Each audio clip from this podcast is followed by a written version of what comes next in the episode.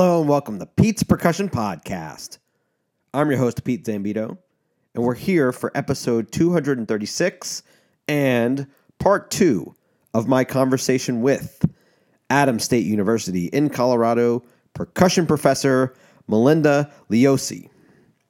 Well, we're back in classes this week after last week's completely needed spring break, and we're ready to push towards the end of the semester. We're also going through and finishing up our interviews for the Marching Mizzou leadership team for our band next season. That process, while it's pretty long, is one I really enjoy because with a band that hovers right now around 300 members, it's one of the few times we really get to know and learn a lot about our students. And with the lack of travel we've had recently, that time is really well spent. And it's always very exciting. So that's going on. It's time to push through, and let's move ahead to part two with Melinda. Last week in part one, which I hope you've already heard, Melinda talked about her current job at Adams State, her previous job at Graceland University in Iowa, growing up in Florida and Georgia, and her young career in ice skating. Today in part two, we'll hear about her undergrad at Central Florida, her master's at Florida State, her doctoral progress at Indiana University, as well as an extended and fun edition of the final segment. So let's get to it. We recorded this interview over Zoom on February 24th and March 1st, 2021, and it begins right now.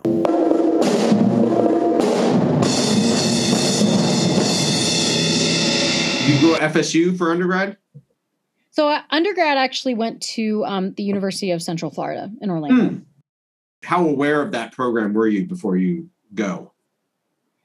Zero percent. Okay. so I guess kind of tying into the fact that I've always had other interests and that I've Mhm. always kind of, you know, liked a lot of things. When I applied to college, I was a first generation student. Um, I was the first one in my immediate family to to go to college, and my parents are so supportive, um, and they were behind me hundred percent. But they had no idea how to help me with the nuts and bolts of like actually registering, actually getting auditions, actually, you know. So they were there to visit campuses with me. They, you know, I mean, they're they're awesome. Um, but as far as like, you know, even knowing that I had to audition, I had no idea. And I also was so confused about what I wanted to do. I applied to five different colleges, and each place I applied, I applied with a different intended major. So, for whatever reason, what what were the majors? I'm curious. so, so at at UCF, I applied as a sociology major, having never taken a sociology class in high school. Okay. Just picked it. Mhm. Um, at Florida State, I applied as a music therapy major. Mhm. At uh, Savannah College of Art and Design, I applied as an art major, and also at Rollins College in, in the Orlando area, I applied as an art major, like visual arts, like painting and you know charcoal and, and stuff like that. And then I think I applied at one other place. It might it might have been FS or UF. It might have been University of Florida, maybe as like undecided or something. Anyway, so I had this whole array of things, you know. Florida State called me and they said, "Hey, um, we noticed that you applied as a music therapy major, but we don't see you on the audition list. Like, are, when's your audition?" And I was like, "Audition? I don't know. What do I have to do that?" So me and my dad drove up to Tallahassee, and um, I brought a marching snare with me. And instead of playing the typical rep that you would play at an audition, I played uh, the Cavaliers snare part to some cadence that I had like learned from my high school drum instructor. And at the time, actually, um, John Parks, I want to say was like on a sabbatical or something like that. And so it was John Beck who like filled in for him for a Oh. semester. And that was the semester that I auditioned. So John Beck, you know, I come in with this marching snare drum with taped marching sticks. And I'm sure at Florida State, which of course years later I realized, oh my gosh, that's an amazing pro- music program. And I roll in there with a marching snare. What was I doing? But he he could see, I guess, that I had talent And I remember he gave me a couple other things to play, and I had a little um, mallet excerpt prepared, and we did recite read a little duet together, and and I got in. Um, but at that point, I decided to go to UCF. Uh, it was a little closer to home. Um, you know, I ended up going to Florida State for my master's, but UCF was the right choice for my undergrad. And I did not start as a music major. I spent three and a half years at University of Central Florida doing various things. I was marching in the marching knights, so I was still playing. And I was also marching drum corps at the time. So my hands were in great condition, but I wasn't a music major. But after meeting all the drumline people, I was around all the music majors all the time. And I just started to see what they were doing. You know, oh, this percussion ensemble thing looks pretty cool. Oh man, they're like, you know, going to these other colleges and, and doing performances, blah, blah. Like, this looks really cool. Like, I didn't think I wanted to do music, but I think I do. And so I switched in to be a music major at UCF my um, spring semester of my junior year. And at that point, I knew it was going to add extra time. You have to go through the sequence of theory and lessons and et cetera. But I, I really, at that point, was really solidified on what I wanted to do. And so I added the extra time. So total, I was at um, University of Central Florida for seven years. Whoa. For the undergrad. Yes. Goodness. yes. And uh, you know, I it's not for everyone. it, it was definitely a long time, but I first of all, I always felt thankful because I really knew that I wanted to do music. And I think a lot of music majors that start off as music majors have that existential moment where they're like, what am I doing? Am I should I be even be doing this? Yeah. And I didn't have that because I had already done all the other stuff. And I was like, yeah, that's not fulfilling. No, I, I this is what I want to do. So I kind of went through that first and I never doubted. Like the second I went to music, I absolutely never doubted it. Um, of course, there were times where it got difficult or it was a lot of work or but but it was never like did i do the right thing? Um, and also um, i had a scholarship uh, at the time florida had this bright futures scholarship and it, it would actually cover 100% of your tuition for five years if you had a certain gpa out of high school and a certain sat score. And i was lucky enough to get that the first five years when I was kind of figuring everything out was completely paid for um, by the Bright, Bright Futures program.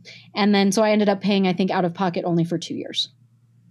And then at that point, it was still in state tuition. So it was fairly affordable even to spend that amount of time there. Wow. Yeah. And I lived with Disney employees. So I went to Disney like every day. All right. Not every day. sure once a month at least. yeah.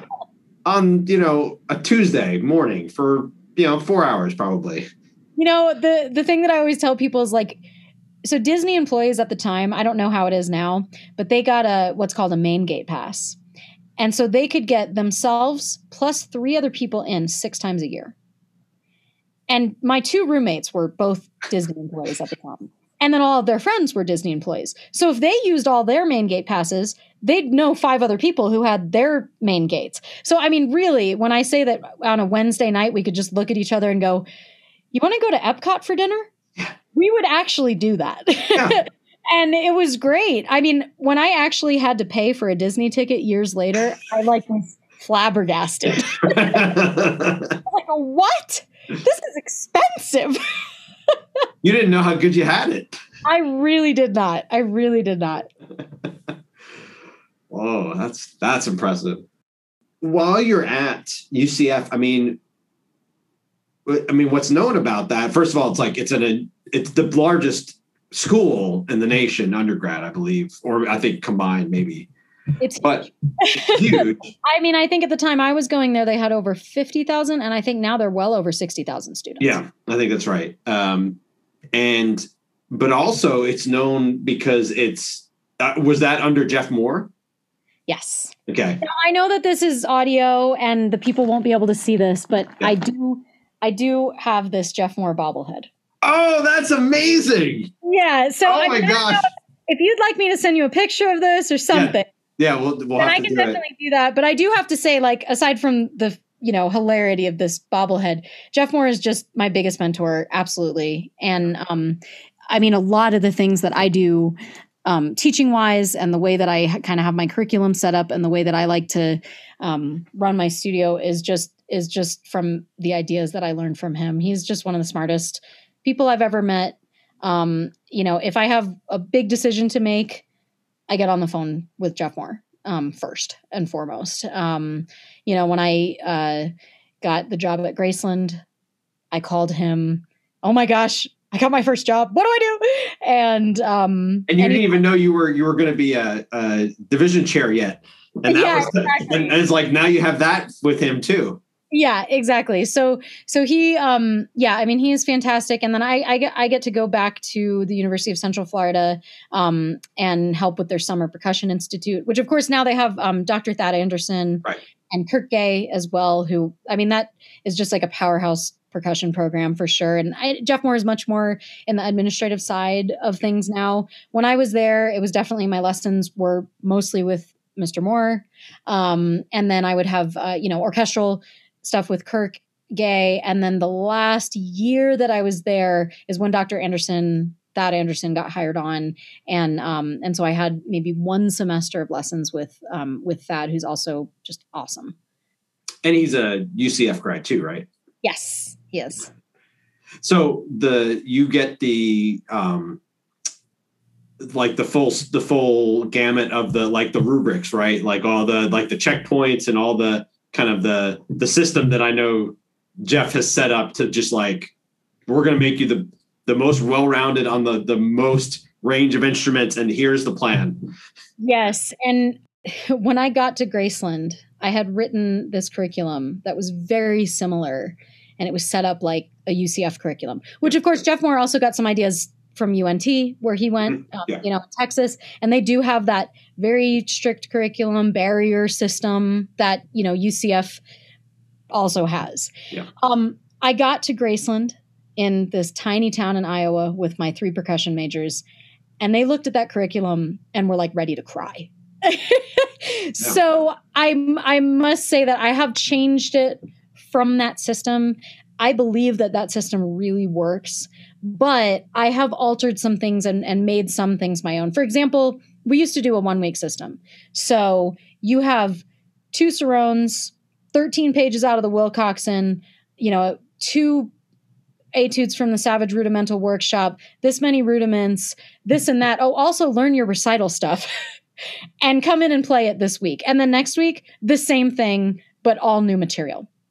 So I quickly realized with the kind of students that I'm dealing with, um, smaller areas, rural areas, um, that was really overwhelming for them, and it was it was actually not helping them. Um, so I went to a two week system where the first week is almost like the rehearsal, and the second week is the performance. We kind of look at it that way. So, you know, let's say the first week they have a ton of snare practice time, but they really didn't hit mallets. The two week system allows them to then say, you know what, let's focus all on mallets next week. Um, and actually, I sometimes incorporate a three week system into it too, where the third week we touch on recital and jury material.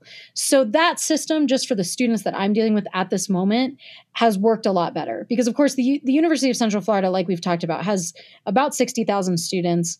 Huge percussion studio that's only gotten bigger since I was there, and um, that was a great system for that type of student, you know. Um, but it doesn't. It didn't work with the studios that I was dealing with, so I kind of I took that idea and then adapted it a little. Yeah, no, that's that's a smart way to do it.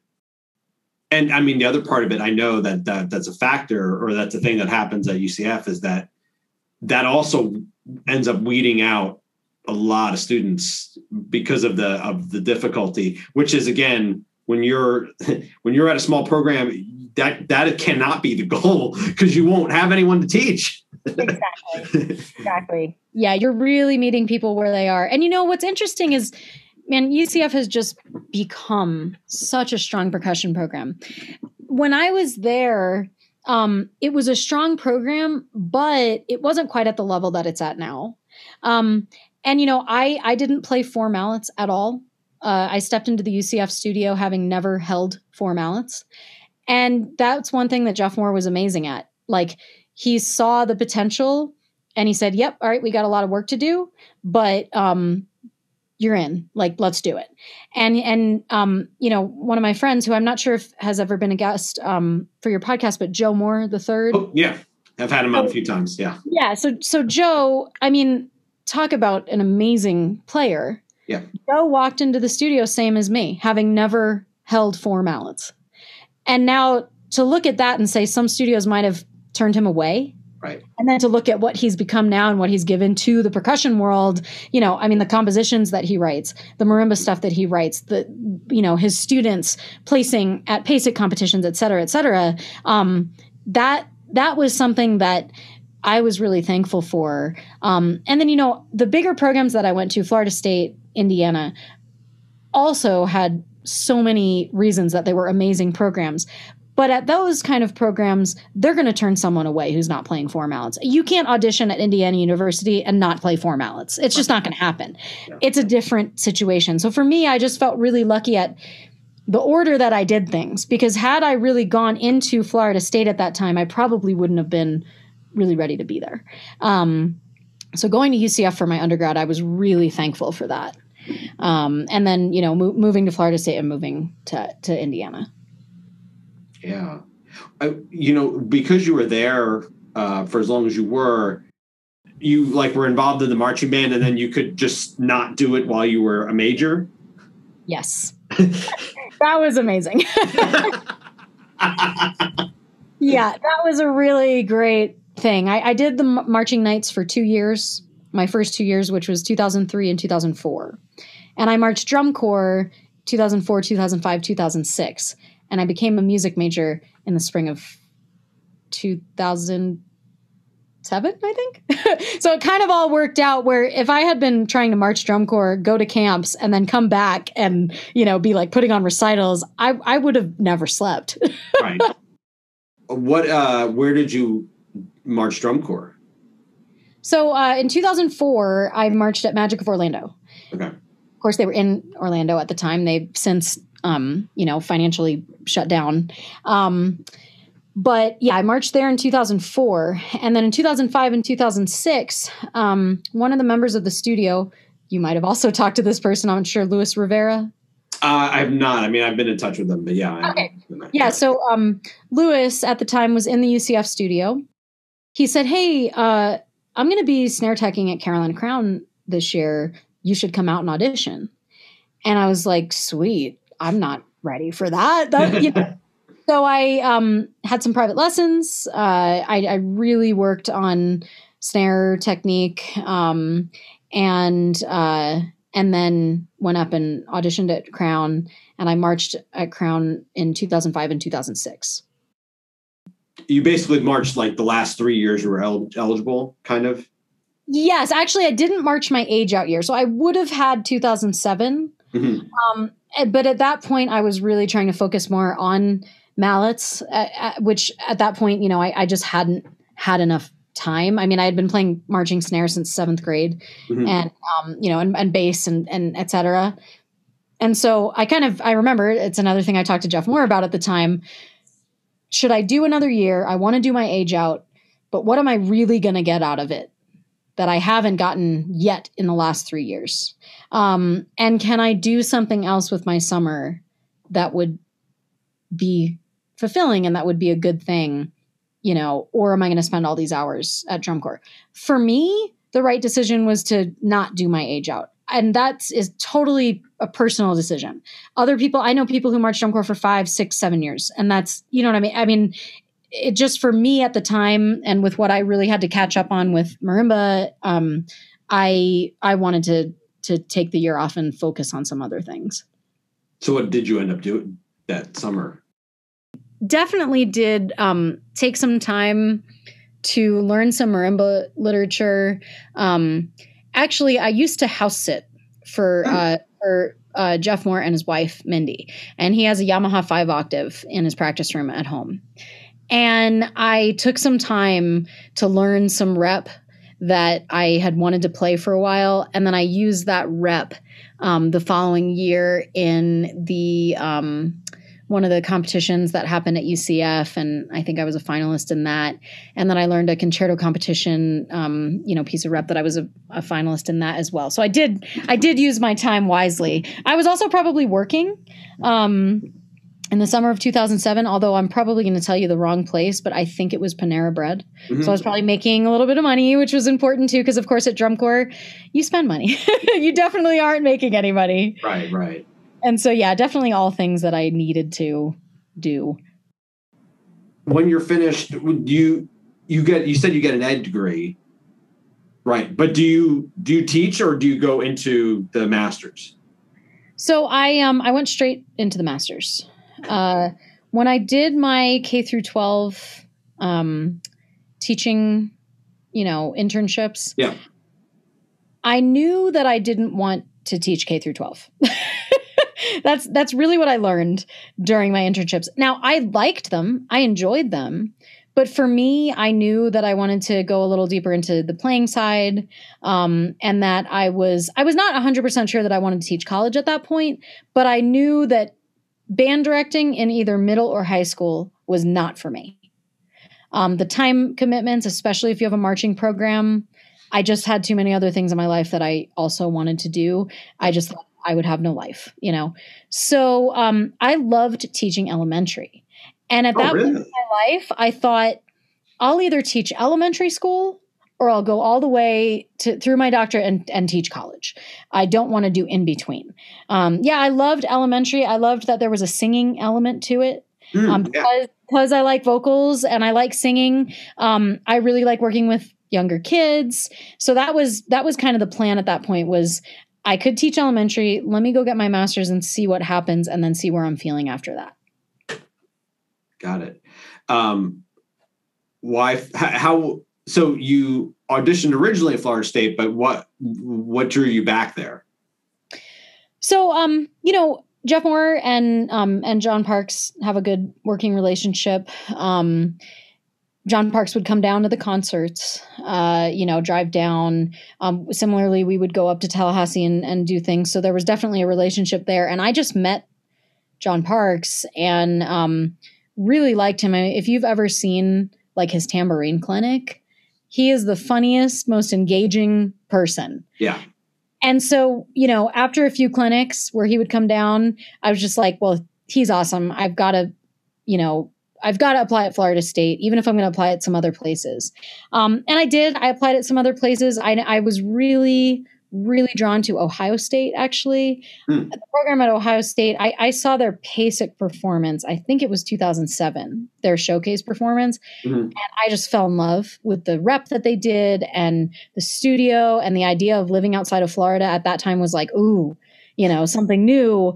Uh, and then I had just a hard decision to make. Um, and, you know, at that point, I I knew that I was going to get a good experience at both at both programs, and I knew also that Florida State was in-state tuition for me, and I went to Florida State, and I think it was definitely the right decision. Um, and you know, John Parks was awesome, and I still have you know am in contact with him, and um, and have a really good relationship with him as well. Was that Ohio State performance? Was that when they did? Did they play for a silent movie? It might have been the the things on that program that I was really drawn to was a, a, a quartet called Conservatory Garden. It's just a multiple percussion quartet that it was so groovy and was like unlike anything I'd heard at the time. And I was like, that is awesome. And then they did an arrangement.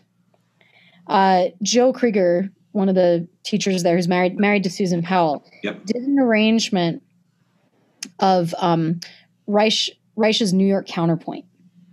Mm. And instead of clarinets, he did it for um, vibraphones and marimbas. And there were players on either side, just using two mallets and playing on either side of the vibe and the marimba.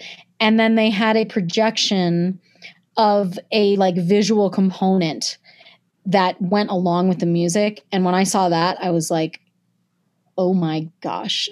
like, wow. I, I mean, I was so blown away and you used to be able to find a little snippet of that on their website, and they they've since removed it. I mean, it's been it's been so many years since then, but man, it just stuck with me. Um, they also did a Tobias uh, Brostrom piece that that also had a visual component to it. Um, maybe vaguely, I remember a silent movie and maybe Joe Krygier playing some drum set, like a like a really old school, like early 1900s style, like trap set. Um, but I was so blown away by just certain numbers on the program, like that Reich just stuck with me, and it was like most of the reason that I auditioned there. I was just so blown away by it. Yeah, yeah. Did you know that you were just going to be at these these giant universities. like it's really, it's really hilarious. Like I went to the largest, and then I and then I auditioned at the second largest, and then I got into the third largest. you, know? you know what? I and it's so interesting because since then in my teaching career, I've taught at a place that was under a thousand student enrollment. And then under we have a just under 3000 student enrollment here at Adams. Yeah. And it's like talk about the opposite. Yeah. You know, what was interesting about UCF, I mean, of course, it was a giant school, a big campus, you know, in Orlando, huge, vibrant city. Yeah.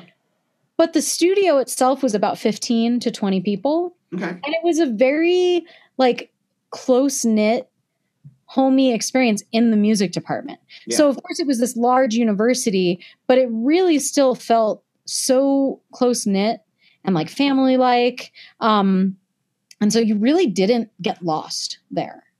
Um, and Florida State, of course, huge music school, but again, a slightly smaller percussion studio so that you really felt like you were a part of a smaller studio. You got to know all of your studio mates really well. You know, there's still some of my best friends that I met at Florida State.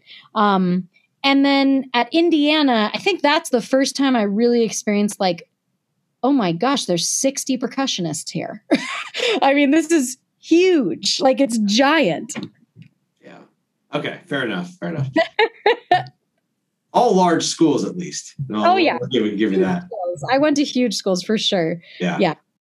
When you get to John Parks, what does he see that you're I don't know, I don't know missing, but what what what do you feel like are the the things that he saw that you, are like this is the things that we we need to get you caught up on uh 100% orchestral excerpts yeah if if i had not gone to florida state worked with john parks on orchestral excerpts uh, there's no way that I, I would have been competitive to for example audition at Des Moines Symphony and and get on the auxiliary list.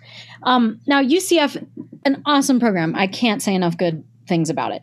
Sure. And Kirk Gay is a fantastic orchestral percussionist, fantastic timpanist, you know, plays with Brevard Symphony, um, plays with the Orlando Phil, plays with the Disney orchestras. Like he is, you know, one of the best.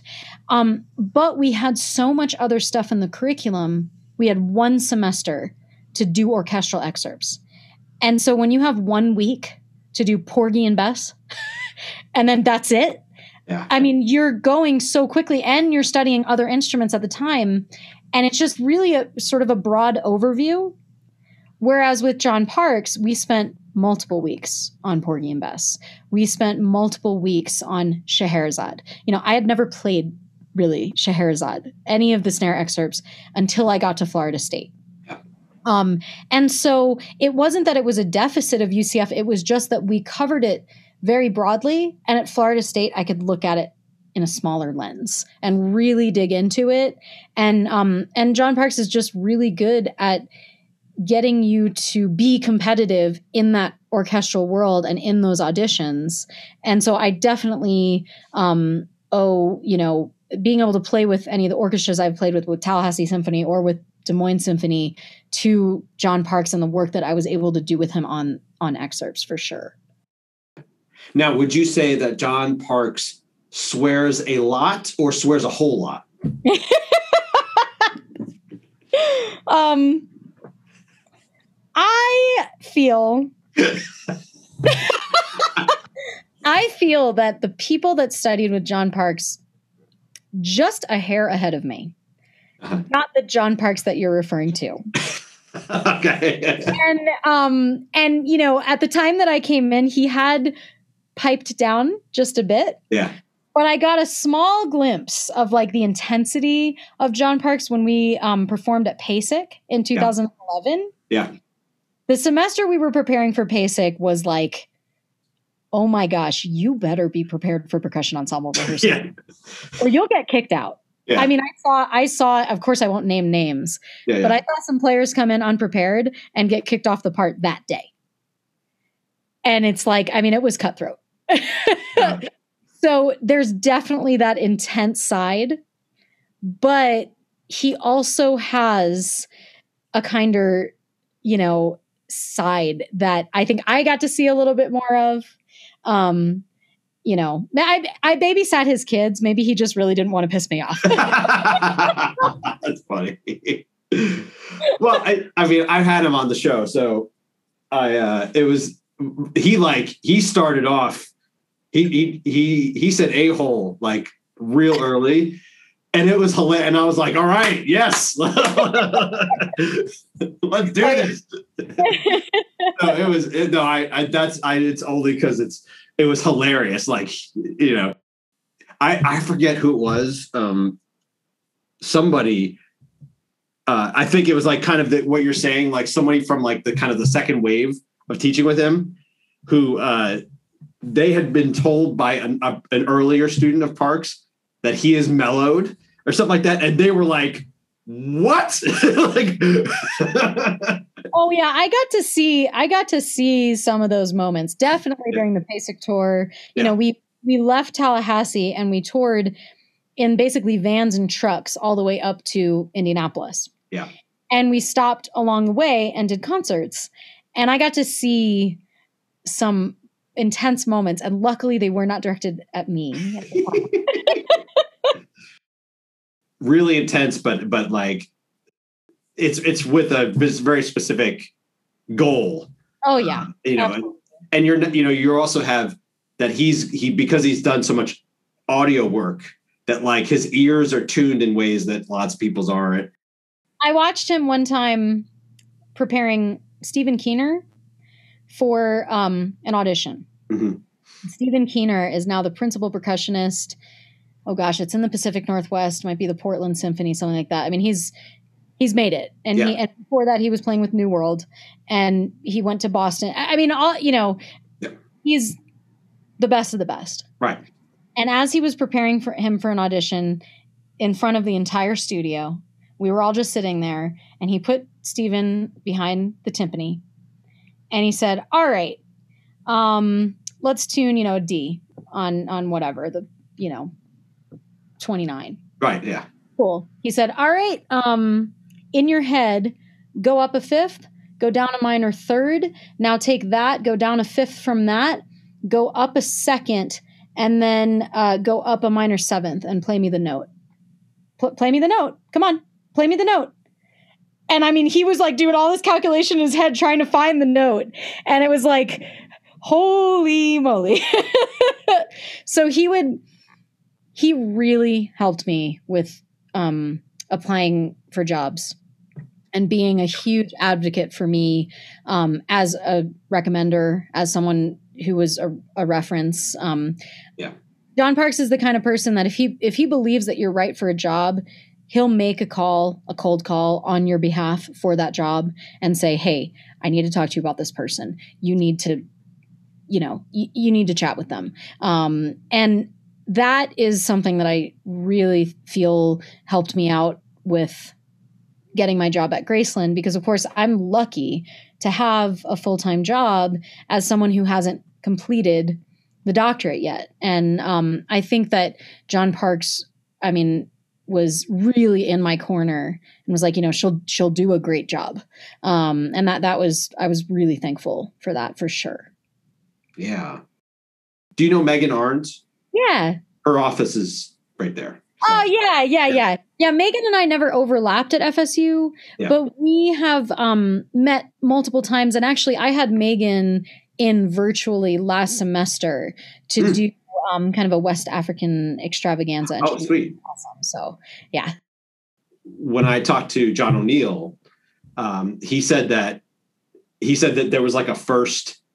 He said his first rehearsal, his his first percussion ensemble rehearsal was like it, it was one of I think it might have been the early years, like it might have been one of the first years that he was like at FSU that Parks was, and he said something. It was something like, "This will never happen again." Like it was, it went badly enough that every like it was like, "Oh, we are in a different place immediately." Oh yeah.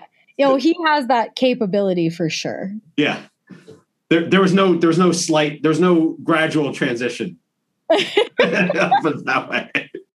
Do you go immediately to uh, Indiana after this? I did.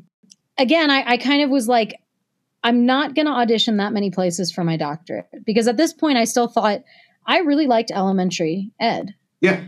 And I would be happy being an elementary music teacher and going into the workforce right now. But I also kind of want to see this through. So I only auditioned for two doctoral programs Indiana University and um, University, University of Wisconsin Madison. Mm, yeah. And I, I got into both places, which was great. Uh, Indiana actually had a TA available that they were, um, you know, going to offer me. And so I decided to go there, although I loved the program at University of Wisconsin Madison too. Tony Di Sanza was amazing. And I, I'm super into Brazilian stuff. So I thought this would, I thought both of them would be fantastic. But again, with money and with me having to work through school, I really had to look at the financial side.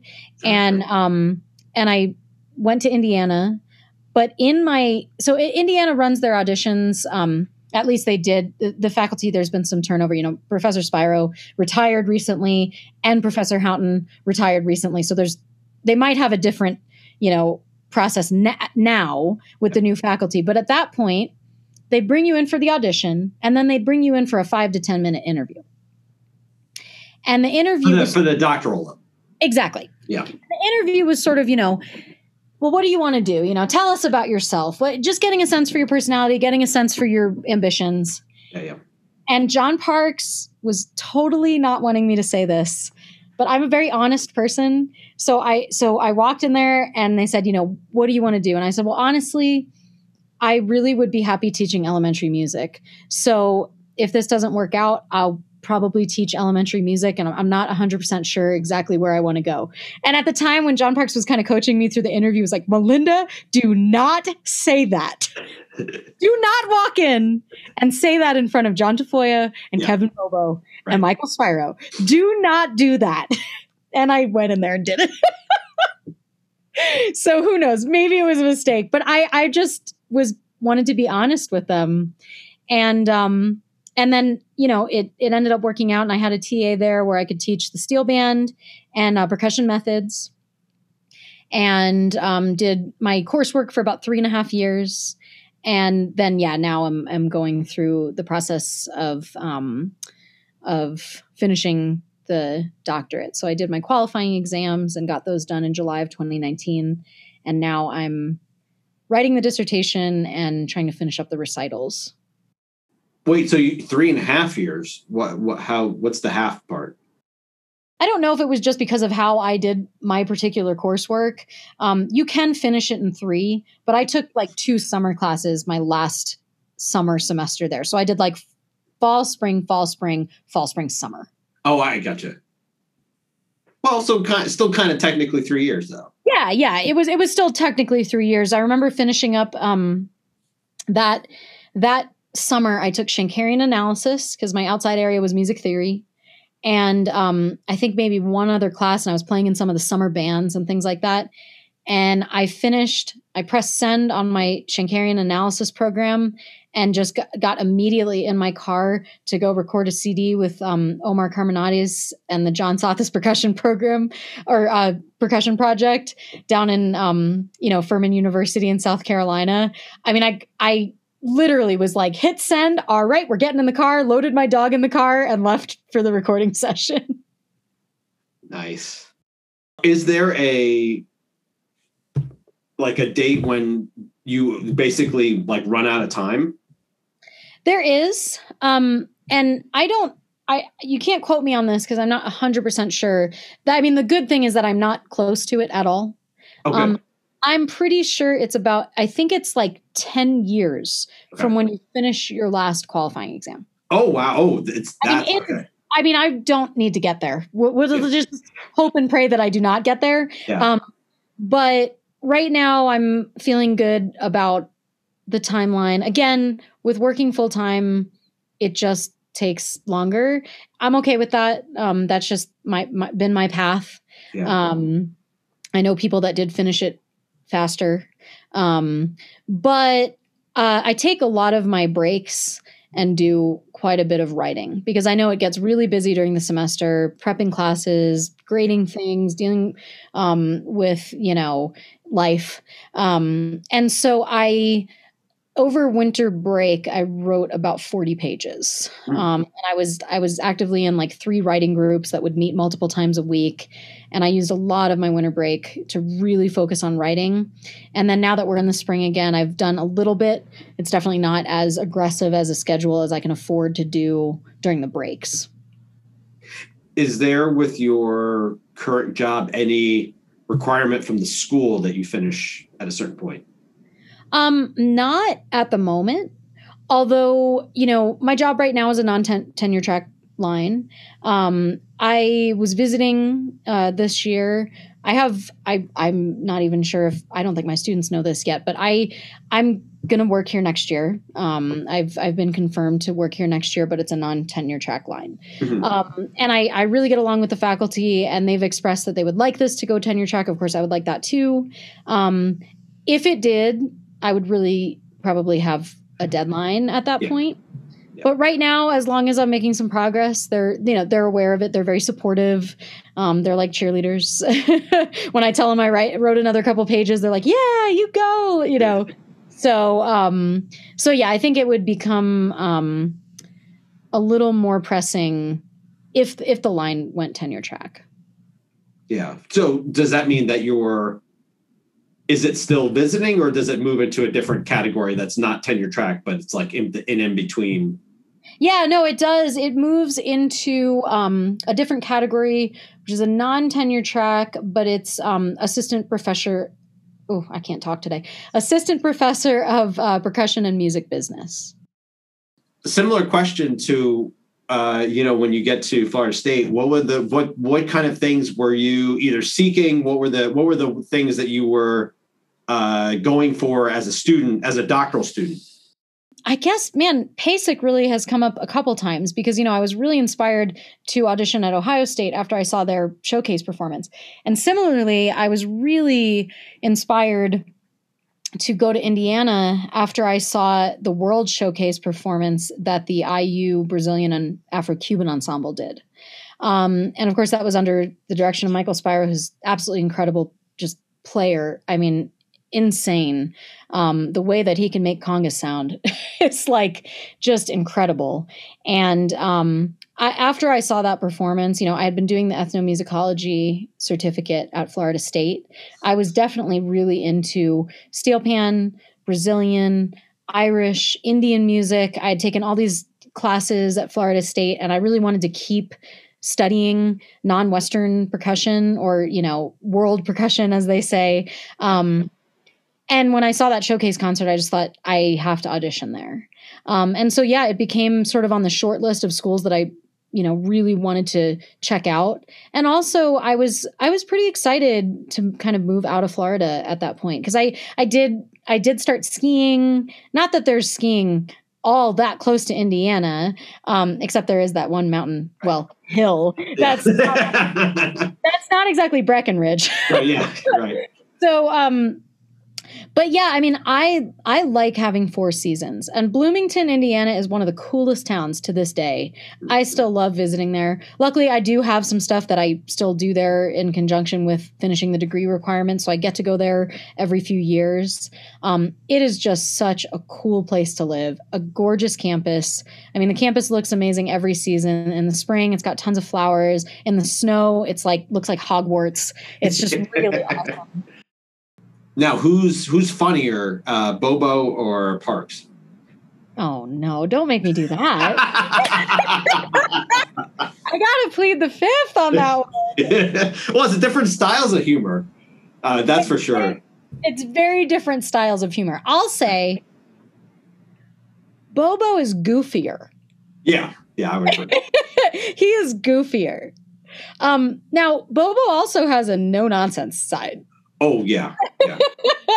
for sure. I mean, I I've think- seen I've seen his students play like I like the guy knows what he's doing. Oh, yeah. so- The funny thing about Bobo is that he just plays everything as well as he plays marimba, and he's just more well known for the marimba.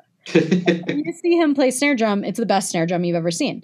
When you see him play marimba, it's the best marimba you've ever seen. When you see him play crash cymbals, it's the best crash cymbals you've ever heard. so it's like he plays everything, um, and he does it at such a high level. It's an intimidating person to walk into a lesson with for sure. But he's a very kind person. yeah, yeah, yeah. I he, he, I've also had him on, fortunately. So Oh, awesome. yeah, yeah, it, is, it, was, it was a lot of fun. Was there a lot more of the focus for you? What you did was like the world side was a huge was ended up being like kind of the the the thing, the folk, the primary focus. It was a it was a primary focus for sure, but there there are some people that study with Mi- Michael Spiro that you know are um, really doing that one hundred percent. And I think for me, I really also wanted to put a focus on the teaching side, the steel band side, um, and um, you know, developing percussion methods curriculum. Um, and so I I kind of did spread a little bit um, there as far as you know. I didn't just study with one person, and there are. I mean, you can go there and just study with Professor Spiro. Oh, well, not now because he retired, but at that time, you can go there and just study with Professor Houghton and be a jazz drum set major. Um, And so, you know, some people would come in and that's what they knew they were going to do. But I came in and I knew I wanted to study at least one semester with everyone. Um, and I got I got that accomplished when I was there. I got to study at least one semester with everyone. I did a little bit more with Professor Bobo and Professor Spiro um, as far as the number of semesters, but I did get to study with everybody. And you know, I really loved studying with Professor Houghton. He is such a great like pedagogue and has really good um, just ideas about teaching and about curriculum and the sequence that you go through books and everything. And um, he his studio was very hard to get into only because he had so many drum set majors that he would have not a lot of room. So I'm really glad that I like slipped in. It was literally my last semester that I was able to slip in and get a, a semester of drum set with him. So that was awesome. because there's plenty of method books like uh, how, how do you decide on that being your you know your dissertation project Yeah. So, you know, I had taught percussion methods at um, Florida State and I taught percussion methods at Indiana. I loved teaching it. Like I said, I love any kind of like classroom teaching that has non percussion majors um, and non music majors. It's awesome. So, of course, you know, in percussion methods, you're dealing with music majors, but not percussionists. Um, and I just had such a ball doing it and, um, you know, kind of came up with some ideas through the years that ended up working for me. Um, so I think I wanted in, initially to kind of do like a survey of percussion methods, like what what are people doing around the country. Um, but Indiana University is, you know, a really um, strict school as far as their requirements for doc- doctorate programs, and they said like, okay, cool, we like this topic, but it's not enough. So do more. You know, what what else can you do? And I honestly think it was Professor Bobo who said, "Hey, you've taught a lot of percussion methods. Write a book." And I was like, "You're one fourth of the committee. If you tell me to write a book, I guess I'll do it." so, um, so at that point, I kind of decided to do that. And um, you know, when I was focusing on finishing my qualifying exams and really studying for that and doing my first job, I really got very little done with the book. I had like a concept in my head. So I really dug into the book, I would say starting in 2018 and 2019, really started to sit down and actually put like words on paper, you know. Um, the concept behind my book is that it will be like a class in a box. Because if you know and are familiar with a lot of the percussion methods textbooks, you still have to design a curriculum. Um, you still have to make tests. You still have to make assignments, handouts, things like that. And a lot of my friends who teach percussion methods end up supplementing a ton Right. with other things Yeah. or just not using a book at all and just getting a you know different mix of materials together um, and the other thing i feel really passionate about i've brought this up a couple times in the podcast is i worked my way through school i could not afford textbooks um, and i um, am really looking into uh, providing my textbook as a oer an op- open educational resource Oh, okay, yeah. available for free. Um, I I did all of my textbook reading as as I was going through school on reserve. Yeah. Um, and so I was in the library checking out the reserve book for two hours, taking my notes, um, basically starting in my master's degree. I just thought I, I can't, I don't have a budget for textbooks. You know, I hardly have a budget for bananas right now. so, or um, Pizza Hut, I guess. right, exactly. well, luckily I got all those points saved up. but you got to use. Don't forget. I know exactly. So um so I uh I'm going to include PowerPoints slides for each chapter. Um I'm going to include any handouts that I've written over the years. Now, if someone looks at the book and says, I don't like your PowerPoint, I want to make my own, that's fine. But I guess the option for my book is if you don't want to lift a finger, it's all here for you. Um, and that's also one thing that's making it take a little bit longer. When I'm working on my dissertation, some days I'm actually writing the dissertation, and some days I'm working on a PowerPoint and downloading pictures from the internet to put in the PowerPoint slides. And and some days I'm working on handouts, and some days I'm working on snare exercises. So it it's a bit overwhelming if I think of everything that eventually has to go into it. Yeah. But yeah. I'm also really toying around with the idea of um, releasing it in like two rounds, essentially, and kind of doing the core instruments as the first five chapters, which is what I've really been focusing on, and then releasing um, percussion ensemble, drum set, any other supplemental chapters as like a second volume, I guess. So it's kind of still in the works as far as how that will go.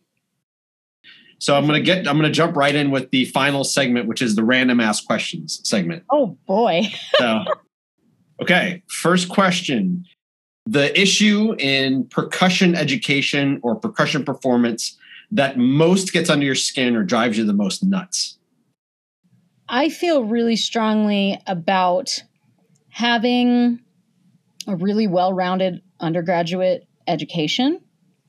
Um, so I would say that when I see, you know, a junior or senior recital program and it's nine marimba pieces and like one snare drum piece, that bothers me because I feel like that's more graduate school. You know, you want to specialize, do it. Um, and I think, you know, that it's a little irresponsible not to get students playing as much of the other instruments as possible, especially since that's where they're going to make some money and students need money, right? So they need to be doing drum set enough to play a cover band gig or a jazz combo gig or a musical. They need to be doing jazz vibes at least a little bit to hack it on a jazz, you know, gig, something small. Um, they need to be, you know, doing steel pans so that they could maybe play a wedding. Like I got to play a wedding in my undergrad on, you know, a steel pan trio, and um, you know, they they need to be um, doing marching percussion. Hopefully, there's a component of that because they're going to be teching drum lines and getting some extra cash that way. So yeah, I'd say just that really early specialization in one instrument or another is it's in most cases not going to really serve the student.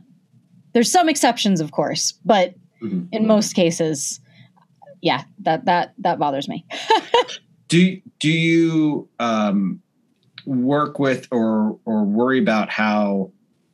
So because sometimes you could have the student who that student really just wants to do the like maybe because of they they what um, you know like the kind of lessons maybe they've had before where they really want to do they're like I'm ready to do all marimba. And and you're the, you're like hang on. Do you have that? Does that have you had those situations come up I've been lucky in that my students really um, understand where I'm coming from. I try to tell them a lot of personal anecdotes. Um, you know, as soon as I tell them, hey, in my undergrad, I got $500 for playing a drum set musical called Camp Rock. and, you know, and then they say, like, as a student, and I mean, let's be honest, even for me now, as an adult in this day and age, $500 is a great supplement to your income. And you're like, ooh, if I could do that, let's let's do it. So once they hear those personal anecdotes and once they hear that, you know, why, the reasons why. And I think that's something that I really got from Jeff Moore. Was he would never ever tell you something without telling you the 14 reasons why we were doing that thing. So I like to tell my students why that that I think is a better teaching technique. No one wants to just hear, well, you have to do that. Well, why? Oh, well, because that's how it is. So do it. Well, that's not going to stick.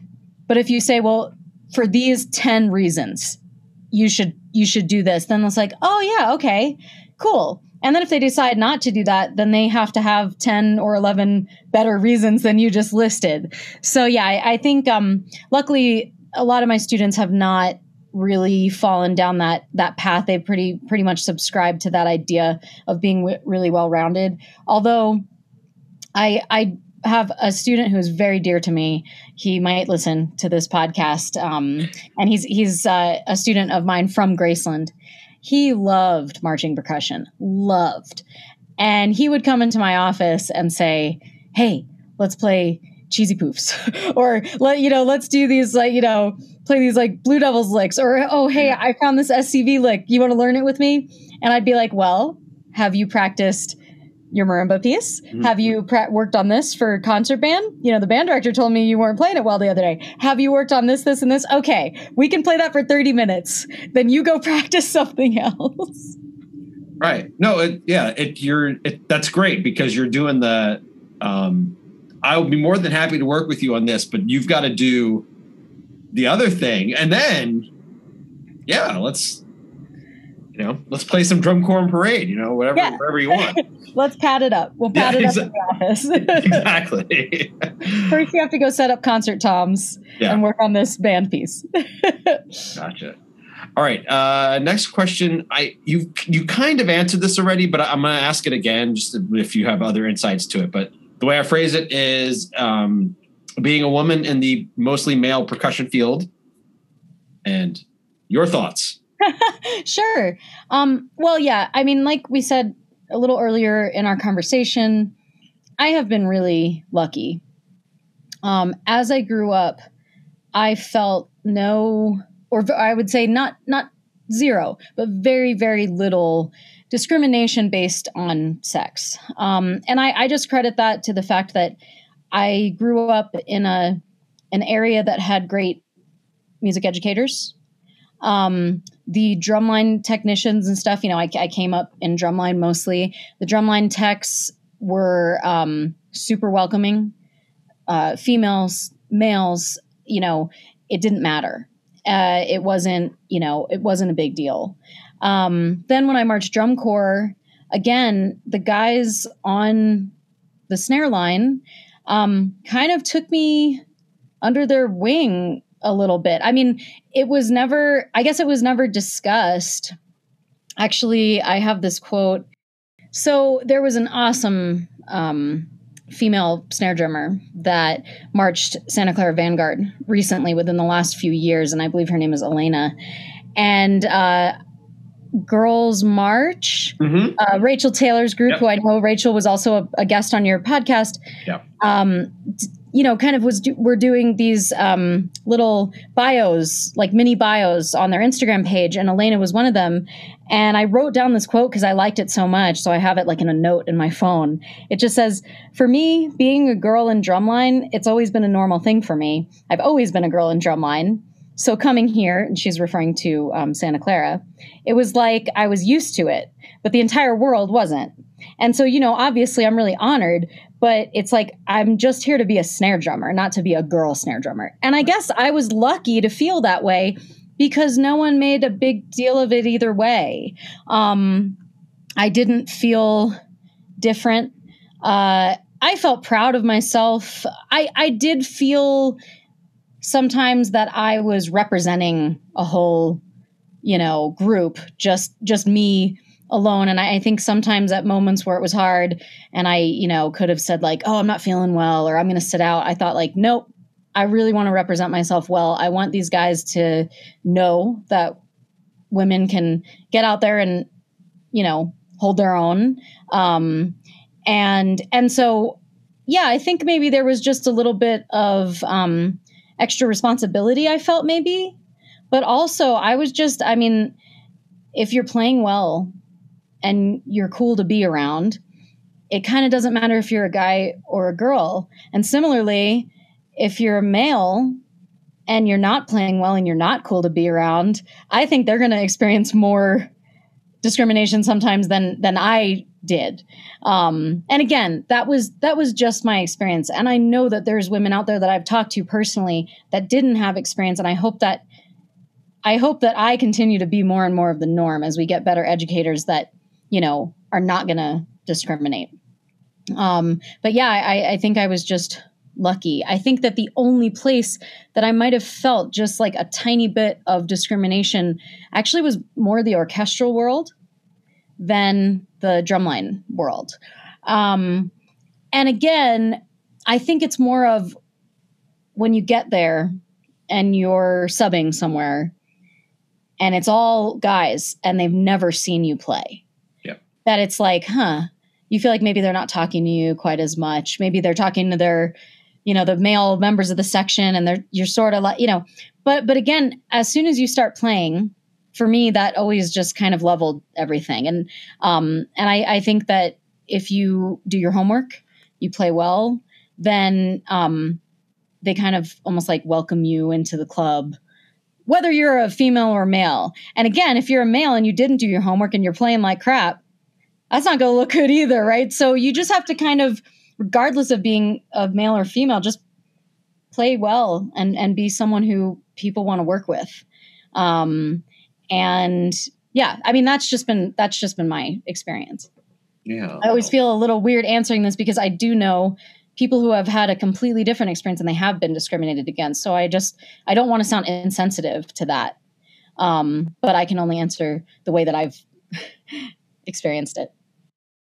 What about for you? The has the has it been the same in the band world when you were in that? Did was that any different, or is that the same? Yeah, I I don't remember any experiences, and you know, mostly in the band world, I've played with some brass bands, brass band of Central Florida. Um, I have played, you know, of course, with uh, the Indiana University Wind Ensemble Orchestra, etc., the um, Florida State Orchestra and band. Um, and I think there, again, the studios were just full of cool people. And um, people that are still some of my best friends, probably people who you've interviewed. But, you know, being in a section with, um, you know, at Florida State with people like Tommy Dobbs, um, I mean, he's awesome you know his teacher um, at unf was a female you know he so one of his biggest mentors is a female and i never felt any um, discrimination you know whatsoever from from any of those section members. Um, at the at, at the university of central florida you know some of my um, fellow section members there were women you know yeah so i i think uh, that was I think I yeah, I think I was lucky in the band world as well. Great. I move on to some uh, lighter fare, we'll say. Let's see. What is the most impractical item of clothing you own? uh Oh my gosh. You know, up until recently, it was uh, a little orphan Annie costume. that was like yeah. sitting in the back of my closet.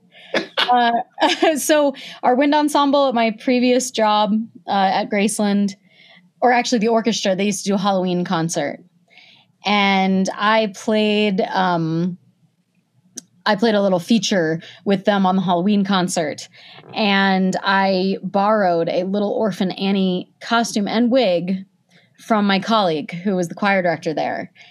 And for years it just sat in my closet and I, you know, was like, "Oh my gosh, I have to get you back that Annie costume." And she was like, "It's okay. I'm not probably going to use it like very recent. You know, it, it's okay. You can keep, you can hold on to it." So I held on to it literally until I think the day that I moved away from Iowa. and Then I dropped off the uh, little orphan Annie costume back to my colleague right before I moved to Colorado. And she was still like, I, I really don't need this. yeah, I. Here you go. All right, I'll, I'm going to move to Colorado now. Bye. I'm pretty sure it was literally one of the last things I did on the last day that I was in Iowa. That's when you you say you're leaving, and then you go, and then you walk back. It's like, oh, I forgot. I forgot to give this back, and then drop it, and then bail, and then like Yeah. in the car before she has a chance to even like what what is Right, exactly. nice. All right. Uh, has anyone ever nailed an impression of you? And if so, how'd they do it? So, um, my friend Omar Carmenates Mhm. uh, is 100% convinced that I sound exactly like Jennifer Lawrence. And that when he and his wife, Nicole, watch Jennifer Lawrence interviews, whatever she might be on, you know, Jay Leno or this and that, um, that he swears that if he closes his eyes, it's like I'm talking. So I would have to say that Jennifer Lawrence is nailing an impression of me all the time. I kind of hear it. I have to be honest. Yeah. and I'm like, well, you know what? She seems cool. Yes, yes, exactly. That's that's that's a good one. Holy cow. All right. Um, all right. What's a great movie and what's a terrible movie? My top five favorite movies of all time. Okay. Number one, Point Break. okay. Yeah. Nice. Uh, and then two through five are basically all equal. Okay. So I'm going to list them in really no particular order. Uh, it's Alien, Aliens, Terminator 1, and Terminator 2. Wow. So All action movies for for Yeah. Melinda. yeah, so all action movies. Yeah. And then after that, you get into um, more indie flicks. Like I have this side of my personality that really loves like Wes Anderson, you know, really uh, indie kind of um, super emotional, quirky kind of movies. So, for example, Lost in Translation, I love. I Heart Huckabees, which a lot of people haven't seen. I love that one. This- that's a bizarre one. Yes. Oh yeah, for sure. I love the Royal Tenenbaums, but Oh, for whatever for whatever reason, my top five favorite movies um, are all action movies, and um, my dogs are both named after characters from the Terminator and Aliens. So my older dog is named Reese, and that's for Kyle Reese, of course, who appeared in Terminator One and the extended edition of Terminator Two.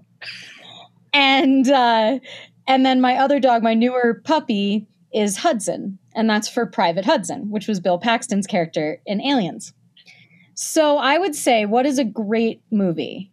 Well, all five of those are incredible. Yeah. I will stand by it. Point Break is amazing. If anyone wants to great. fight me, if anyone wants to fight me, bring them down. I will fight it. I will fight it to the death. What's a terrible movie? Wait, before you get to the terrible movie, so what's your favorite Wes Anderson? Mhm. I mean, I think it's the Royal Tenenbaums. Uh, yeah, uh, but I love Life Aquatic also. Yeah. and you know, I really dig the soundtrack to. I mean, his movies have great soundtracks. Of course, um, Life Aquatic has some awesome music from Seu Jorge, Yeah. who is All the all the David Bowie covers. exactly. So Yeah. that's super cool. Yeah. Um, and I even think there's some um, oh Icelandic amazing instrumental band. Sigur Rós. Yep, there's even Yep. some Sigur Rós on there that's really really nice, and um, so yeah, so I would say those two are, are my favorite. But Royal Tenenbaums, I can I could watch that any day, over and over. Well, we weren't married at the time, but my wife and I saw that in a theater in some random town, and it was like us and you know, like it was a small crowd. We'll say that. You know, like, yeah, and there are moments in that movie um we were dying, like couldn't keep it together, and like literally no one else is is like even remotely thinks it's funny. It's like a scene where there's a bunch of there's these paintings in the back where like Yes. like the people with like the wolf heads or something like that. You know what I'm talking about? yeah. Yeah, and like they just kept flashing to that, and of course, it's being Wes Anderson. There's no commentary about it, Yeah, of And- course. And we were just like, we could not keep it together. And that's and- when you knew you were meant for each other? Yes, right. Yeah. and and uh, but the other thing is that uh, that movie is hilarious because there's so many people who just flat didn't get it, and like it just didn't connect, and you're like, okay, it's, and they'd be like, this is the, the worst movie I've ever seen. I'm like, it's. You just it didn't work for you. It's okay. Right. And I've I've had friends that watch I Heart Huckabees and they're like, uh I think that's Okay. there's a harder case to make for high heart Huckabees. so um but you know now i'm just thinking of like what's a terrible movie you know i once went to a movie theater in tallahassee and one of the all the workers there had this little sign on there that said my, my favorite movie is blank i guess it was like a little thing to you know get to know your movie theater attendants better or Mhm. something Yeah. and so we went and the guy that tore our tickets his his little button or whatever said my favorite movie is the hangover 2 and i was like is is your favorite movie actually the hangover 2 like i this is going to make me sound really just awful. This is the part of the podcast where people will be like oh this girl's annoying. But i just don't like newer movies. I don't i mean first of all as much as i love point break i will never see the point break remake I have no interest in it. I have no interest in reboots. I have no interest in the 10 extra Batmans and the 10 extra Spider-Mans that have come out. I have no interest in like, you know, newer action flicks that are just like all about the budget and not really about the plot. I, you know, so I'd say it has to be really good to get me to a theater. I think the last movie that I saw in a theater that I really loved was Slumdog Millionaire. So that gives you an idea of how often I go to the theater. Oh, that, that's over a decade old at this point. Yeah. So, I mean, so you're not so like the the superhero thing is not your thing, obviously. Not at all. Yeah, Not at all. yeah. No, I I I- I get you. The one that I would that would be interesting if you wanted to see it is the um, Spider-Man into the Spider-Verse.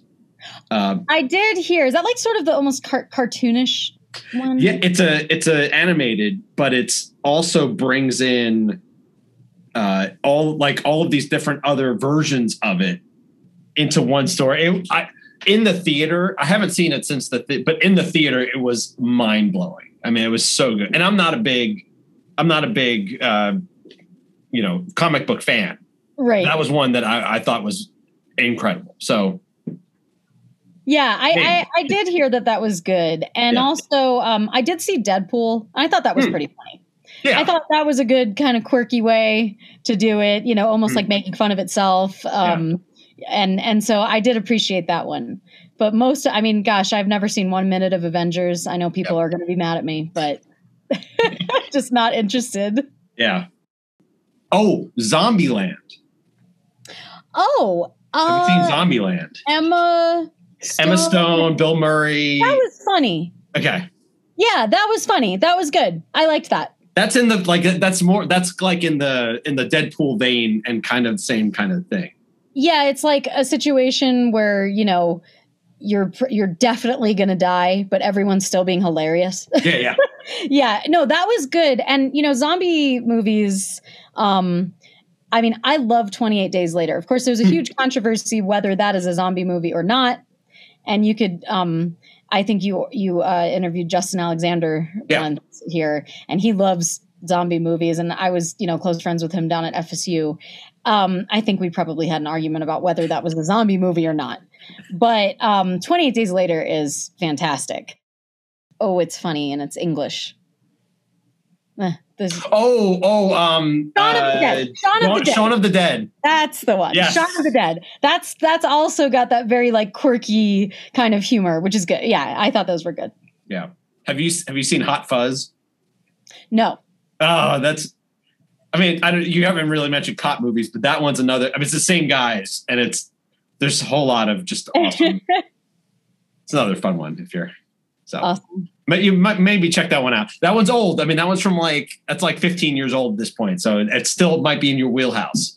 Oh yeah, yeah. That's that's better for me. I like the classics. All right, what is your favorite book? So I man, again with these action things, I love the author Clive Cussler. Oh yeah, yeah. And Clive Cussler actually recently passed away, but he wrote this series um, about this action star named Dirk Pitt.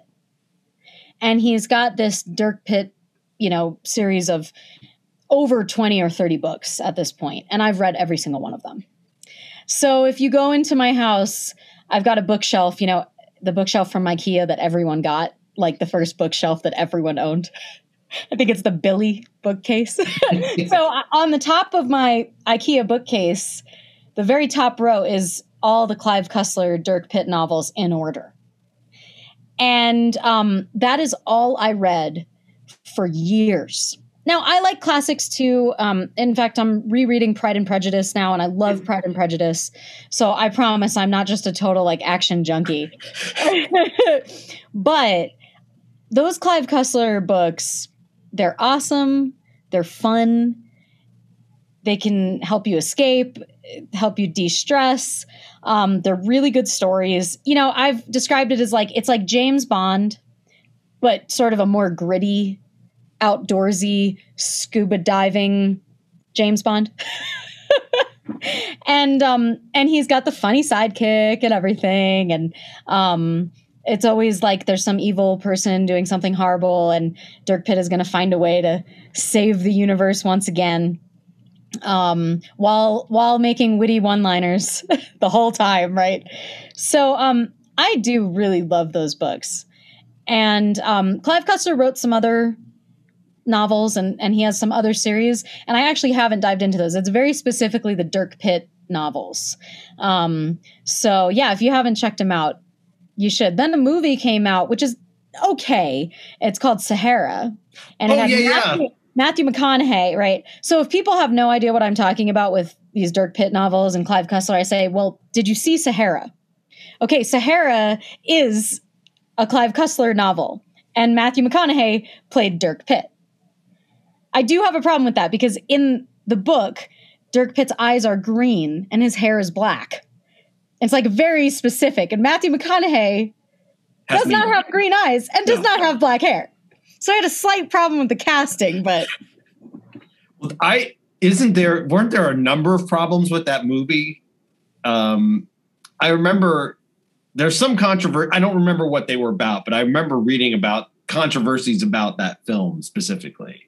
oh my gosh, there could have been. I'm not even sure. Okay, I- I'll have to look it up, but Yeah. that's that's a lot. because doesn't he? Because the thing is, like the Cussler novels, I, I have not read any of, of any version of Cussler, but I doesn't he write like some um Nate like a, a nautical like doesn't he have uh, ones that are action movies that are like on the water? Uh, Yeah. Maybe have to do with submarines or something like that. Oh yeah. There's um there's a couple themes. Classic Yeah. cars. There's always classic cars. And Clive Cussler himself was a classic car collector. Mhm. Um, there's always planes, some sort of warplane. Um, he mentions very specific models of planes and um, very specific things about aviation in all his novels. Uh, and then Dirk Pitt is a scuba diver. Um, and they uh, they have an agency in the book that's sort of made up called the National Underwater Marine Agency or NUMA. And so sometimes you'll look and it'll it'll say like the NUMA files or something like that. And so yeah, I mean Clive Cussler actually I'm pretty sure he actually created a NUMA organization and he went around and um, got some shipwrecks up that had never been, you know, discovered. And um and he did some things for you know underwater exploration and things like that in his real life. And so there's a lot of themes in his book that kind of follow what he was interested in in his life as well. Cool. yeah. I think my um my father-in-law, I think his uh he's big into uh like World War II level things. And the um, I have to think of the author, um, Tom Clancy. Mm-hmm. The um, like Hunt for October, but also all the um, the ones that have to do with intelligence, like military intelligence and stuff like that. Yeah. So Oh yeah, that's a lot. A lot of um, themes in in his novels for sure. Military intelligence, um, presidential, you know, kidnapping the president. mhm, I hear you. What is your biggest kitchen mess up? well, I'm I'm a pretty good cook. Okay. so honestly, my kitchen mess ups are usually not cooking related. I love to cook. My parents taught me to cook when I was growing up. Um, I was I was so into cooking that even from my freshman year at University of Central Florida, I got an apartment style dorm just so I could have a kitchen. Because I, I couldn't imagine life without being able to cook breakfast. Like I, it wasn't a thing. Like I couldn't imagine just going to a dining hall and getting your all of your meals. Like that was like what people do. No, so I had a, you know an apartment style dorm, and we had a kitchen and a living room, which which was cool. So um, I think my biggest kitchen mishaps would be the way that my kitchen looks after I cook Oh, sure. because I am notoriously bad at dishes. And so, um, you know, when I moved to Colorado, literally the very top of my list when I was looking for rental homes was, is there a dishwasher? Um, because I, I mean, it's bad. It gets bad. It, it's like, uh, it's just, my, my family refers to it as having a dishuation. And I, I would often have a pretty bad dishuation in my house. So now that I have the dishwasher, I don't have as many as many kitchen mishaps, which is great. Nice. You know, there was one time where I made Thanksgiving dinner for all the people at Florida State that didn't have a place to go. So it was a big mix of all instrumentalists. A lot of percussionists were there, a lot of other instrumentalists that weren't traveling home. And I um, started cooking the turkey in the morning, and a big, big turkey, you know, X, you know, 15 pounds, 16 pounds, something like that. And I set it on a timer. And my oven was the kind of oven where when the timer goes off, it turns the oven off also. And I didn't realize that. So the timer went off. I looked at the temperature. I was like, okay, it's not cooked yet. But then I left it in there for like another hour or two without realizing that the oven had turned off and it was cold. And so I almost killed a bunch of people at Florida State with a raw turkey, I guess. That that was kind of a mishap. yeah. Yes. oh, wow. Should this take this long? No. Oh, that's it's good. actually getting colder. How's this happening? Yeah. what is your best non life threatening injury? when I was in sixth grade, uh, I had a staph infection Oh, that um, was internal. It settled in my elbow joint. Oh. and I um, had no idea what was wrong. Uh, one day, I just couldn't move my arm. Um, it was like a couple days before sixth grade started, and um, my arm just started hurting. And within 24 hours, I couldn't move my arm at all, and it was huge and swollen and bright red and like boiling hot to the touch. So I went to a couple different doctors and I was taking a ton of pain meds. I was in like terrible pain. This was before I started playing drums. so this was I was in choir at this point, but I didn't start drums until seventh grade. And uh, my parents took me to the ER and they put me in an MRI and they said like we have a hunch. We we think we might know what's wrong. And then yeah, it, it turned out that their hunch was right. And I was in there for emergency surgery by the next day and um, they they did surgery, cleaned out the elbow. I was on six weeks of intravenous meds. Uh, missed the first eight weeks or so of sixth grade and had to enroll in phone school which is a thing that you know for um, children in the hospital and things like that, and um, had to go to a bunch of physical therapy, which I guess is is really good. All the physical therapy helped me. Um, and I'm able to actually extend my arm. But a lot of people who have this and they don't have the proper physical therapy, they can't fully extend their arm for the rest of their life. Mm. So um, yeah, and and then it was a, about a two month ordeal, and now I just have a little tiny scar from it. So wow, I guess that was kind of life threatening. Yeah, but we, caught, but we caught it early. So no, I whew, yeah, those are. I don't. I don't know that I've I've talked to too many people who have who've had those, but every time I've heard about it, it sounds like the most like if you survive it, it's it's you're pretty lucky. Yeah, it's pretty. It's, it gets incredibly serious, incredibly fast, like it sounded like for you it did. Yeah, you, you can go septic if that's, you know, and there's all different types of staph infections. Some of them are like more um, skin related, so they're like more topical. And then some of them are in the joints like mine some of them are in your blood that's really bad. Um, and so yeah i mean you can go septic um, pretty pretty quickly if they don't catch it. Uh, and so yeah I, I was lucky but the doctors were really stumped. Like it was like the third or fourth doctor that we saw that figured it out. A hmm. couple doctors just sent me home saying nothing's wrong. It's like what do you mean nothing's wrong? My arm is three times its normal size. That's horrible Oh boy. Hmm. All right. Well, a few more. um, These are fun. What is a non-music related goal that you still have for your life? I've had the goal of finishing my doctorate for such a long time now that I've um, I haven't thought about non-music related goals really very often. Is this sad that I can't think of something that's non music related? Again, Melinda, this have, is where the editing comes in, as I say. Have you just have you just had anybody flat out say no? I don't have one. I don't know if they I've said no on this question. I mean, they've definitely uh, been like, I don't really have anything for that, and you know, it gets it gets it gets cut. Uh, okay, I mean, I don't know. I can skip the question. It's not a big deal. I I legitimate. Well, I mean, and this is going to make me sound really like I don't know, conceited or something. There's been a couple non music goals that I've had that I've recently achieved. Um, so, for example, uh, last year in June, I got certified to be an exercise instructor mm. um, through Zumba. And that was a goal that I had for a really long time, ever since undergrad when I would attend exercise classes.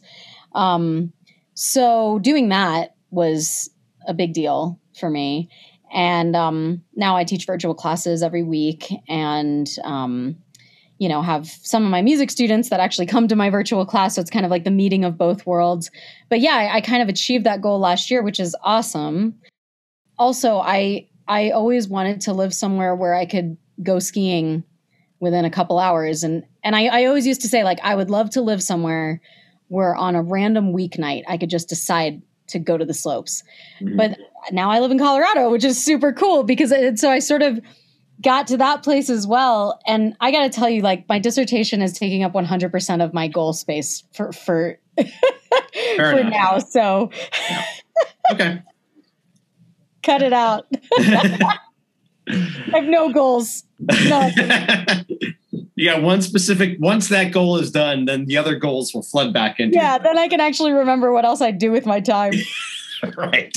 Yeah. I mean it's sad but true on, on getting that done all right, uh, a couple more. Um, what is either the strangest, most bizarre, or funniest performance moment that involves you? I played this festival down at University of Central Florida called Collide, mm-hmm. and it's um, Th- Dr. Thad Anderson um, set it up, and it was all about like newer percussion composing and things like that and I was really nervous. Um, and I was playing this piece by Jonathan Kolm, K O L M. Okay. Um, and me and some other alumni of University of Central Florida had um, split up the movement, so it was a four movement piece, and I was playing movement one and four, and then Joe Moore was playing, I think, movement three, and I can't remember, but another alum was playing movement two. So we we're all sitting on stage. We had chairs, and we would kind of walk up, play our movement, and then go sit. And you know, so we were in view of the audience. And I was I was very nervous because Third Coast Percussion was in the audience, and Paul Lansky was the keynote speaker, and he was in the audience too. Wow. And I started playing this movement, and um, this all just had this horrible domino effect happened. I accidentally hit like a wood block or something in such a way that it knocked my music off the stand.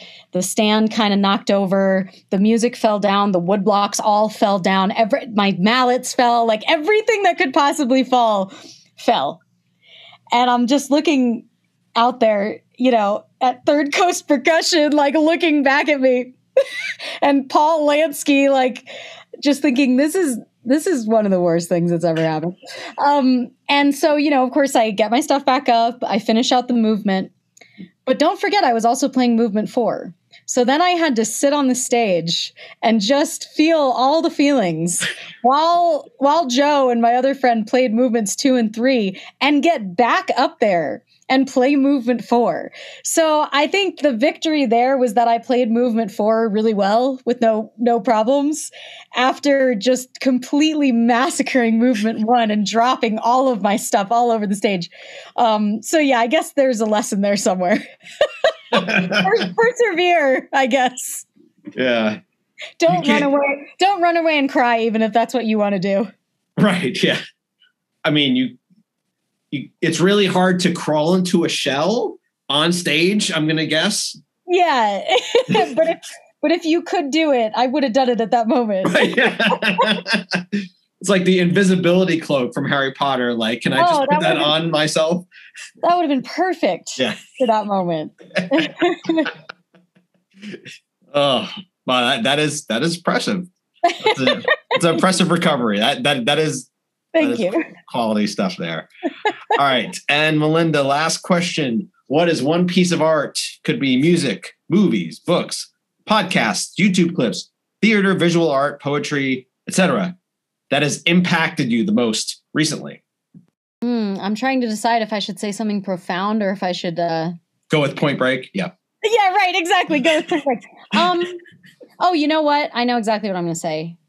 A couple months ago, I saw the movie Call Me by Your Name. Oh yeah. And um, you know, my my colleague here, um, Dr. Matthew Valverde, who teaches vocals here at Adams State, we were hanging out at his house, and I don't I don't even remember how it came up, but he said, "Oh yeah, check check out this movie." And I watched the movie, cried like a baby, watched the movie again the very next night, uh, bought the book, finished the book, bought the soundtrack. Um, I still to this day, I can't listen to uh, the song "Visions of Gideon" by Sufjan Stevens, which is on that soundtrack, without crying. I mean, if you put it on right now during this podcast, I'd just lose it. so I would say that um, it kind of encompasses like three forms of art. You know, the original book, then the movie, that it was based off, and then the soundtrack. I mean, run and watch it now. it's beautiful, romantic, um, weird, uh, sad, poignant, sexy. It's like everything that you want art to be in, in, my opinion some people might not like it it's um it's definitely got some racy moments um but the connection between the two characters um, is pretty incredible and the way that all the music fits in. And the soundtrack is interesting. It's got a lot of sufjan stevens. It's also got a lot of john adams. Um, and it has some you know bach in the in the soundtrack. I mean it just covers so many different genres and every song and every piece that they pick for each scene is so incredibly perfect for that scene so yeah, I mean, it it's still to this day if i just think about certain scenes in the movie i just get like filled with this just emotion. So yeah definitely if you haven't seen it see it. Yeah it's really good. There's a, there's a lot of bike riding too. Uh, a, a lot of a lot. a lot of bike riding on random roads in the middle of Tuscany, you know, just like, hey, it's pretty Italy. We'll just uh here's another scene where we're on bikes. It's awesome. You know. Yeah. Yep. A lot of bike riding, a lot of great 80s music, psychedelic furs. um, so if you're listening to my ski playlist that I made, um, you know, that a lot of it is that soundtrack. it's not good though to cry on a ski hill. So really No. don't I would not suggest crying as you're uh, going down like a blue. no, no, because it turns out that the water will fog up the Yeah, goggles. yeah, it's and that's difficult. a problem because you need to be able to see while you're Right. skiing. It turns Like- out. Slightly important. I think I had to end up taking the Sufjan Stevens off that ski list, but the psychedelic furs are, are still on there. Awesome. All right, Melinda, we are done. Well, that was great. Yeah. Also, I just kind of wanted to say I Yep. um, recently heard about your podcast, but kind of when you contacted me. So I've been listening back to a couple of the episodes, and I listened to Connor's episode, and I'm now going through John O'Neill's episode because we're collaborating on some stuff coming up here soon. Um, but yeah, it's, it's really fun. I'm glad that um, you contacted me and that I discovered it, and I'm I'm excited to look through the archives and yeah. Oh well, thanks. I'm glad you're you're you're connecting with those other episodes.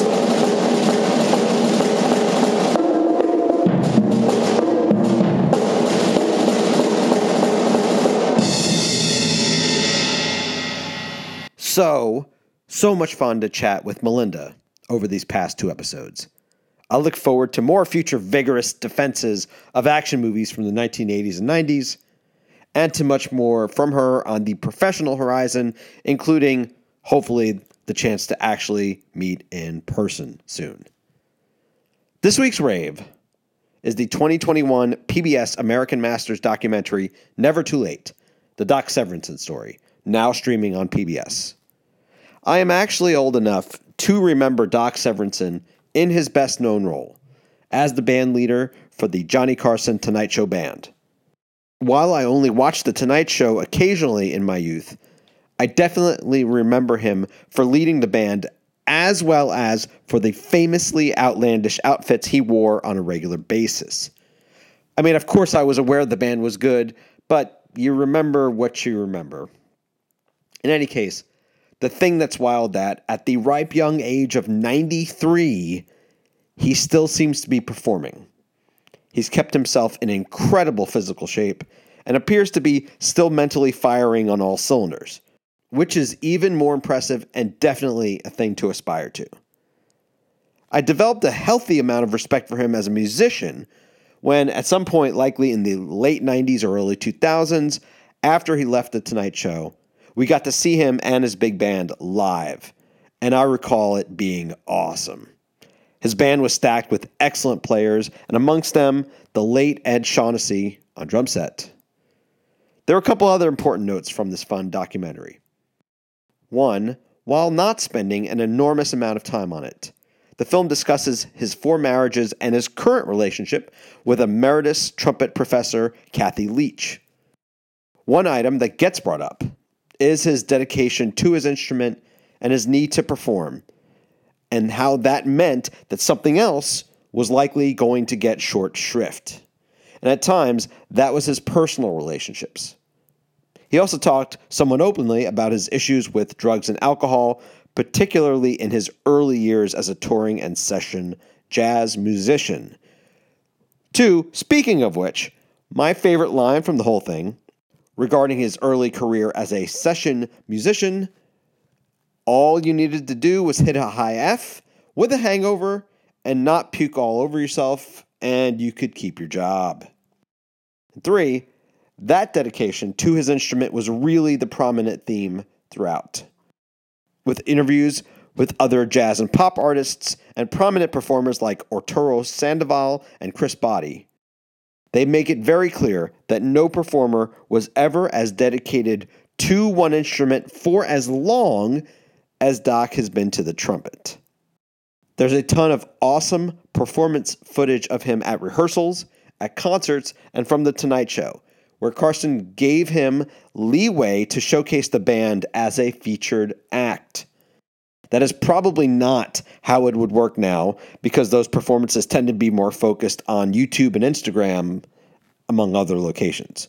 But that show at its peak was watched by so many people that his influence is pretty vast. A really fun and engaging experience.